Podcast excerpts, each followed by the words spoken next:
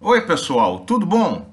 Eu sou José Carlos Pinto falando com vocês aqui no canal Falando com Ciência sobre aspectos da educação, da ciência e da pesquisa que se faz no Brasil. Uma das coisas mais pavorosas do bolsonarismo é o discurso, em particular o caráter religioso e cristão do discurso. É pavoroso porque é falso, é inconsistente, apesar de ser aparentemente efetivo para uma parcela da sociedade brasileira. Nesse sentido, a semana passada, o período compreendido entre 10 de junho e 20 de junho de 2022, foi repleto de exemplos sobre esse descalabro. Em primeiro lugar, impossível deixar de falar que dois profissionais, Bruno e Dom Phillips, foram assassinados, esquartejados e queimados por desenvolverem trabalhos de defesa da floresta e dos indígenas na Amazônia, sem que sequer uma única palavra empática de apoio tenha sido emitida pelo governo federal. Muito pelo contrário, os profissionais foram inicialmente responsabilizados por não terem autorização para executar o trabalho, o que se mostrou falso, porque tinham autorização para visitar os índios e porque, inclusive, quando foram assassinados, sequer estavam na reserva indígena. Foram responsabilizados por entrarem numa aventura sem proteção, esquecendo que Bruno era talvez o indigenista mais experiente do Brasil e que Dom Phillips era um jornalista extremamente experiente na realização de trabalhos similares, inclusive na Amazônia.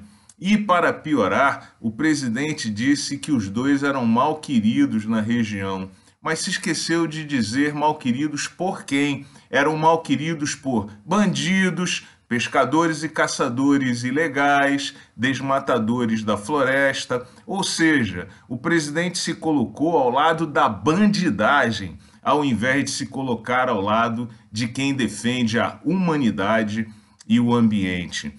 Mas não foi só isso. Numa reunião com apoiadores, o presidente apareceu dizendo que se Cristo vivesse hoje, compraria armas, o que não é apenas uma estupidez, é também uma deturpação grosseira do espírito cristão, que é um espírito que prega o amor e a tolerância ao próximo. Nessa mesma toada, pastores bolsonaristas apareceram na internet explicando uma rifa de fuzil e escopetas para a consecução de recursos para apoio de atividades de uma igreja, o que mostra o descalabro e a natureza das atividades que são exercidas em alguns desses espaços no Brasil. E importante, com isenção fiscal. Mas não terminou ainda aí. Apoiadores bolsonaristas apareceram em Minas Gerais espalhando veneno sobre as pessoas que se preparavam para participar de um comício de partidos contrários a esses senhores bolsonaristas.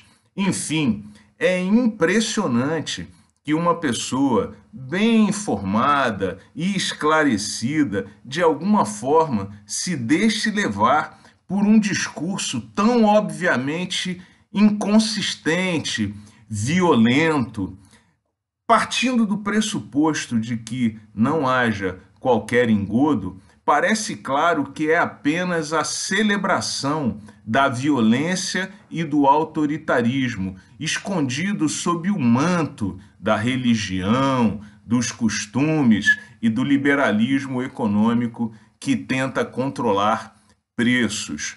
É tudo falso como uma nota de três reais. E não é necessário muito esforço intelectual para perceber isso. Enfim, não existe bolsonarismo cristão, até porque o bolsonarismo é perverso. Até o próximo vídeo.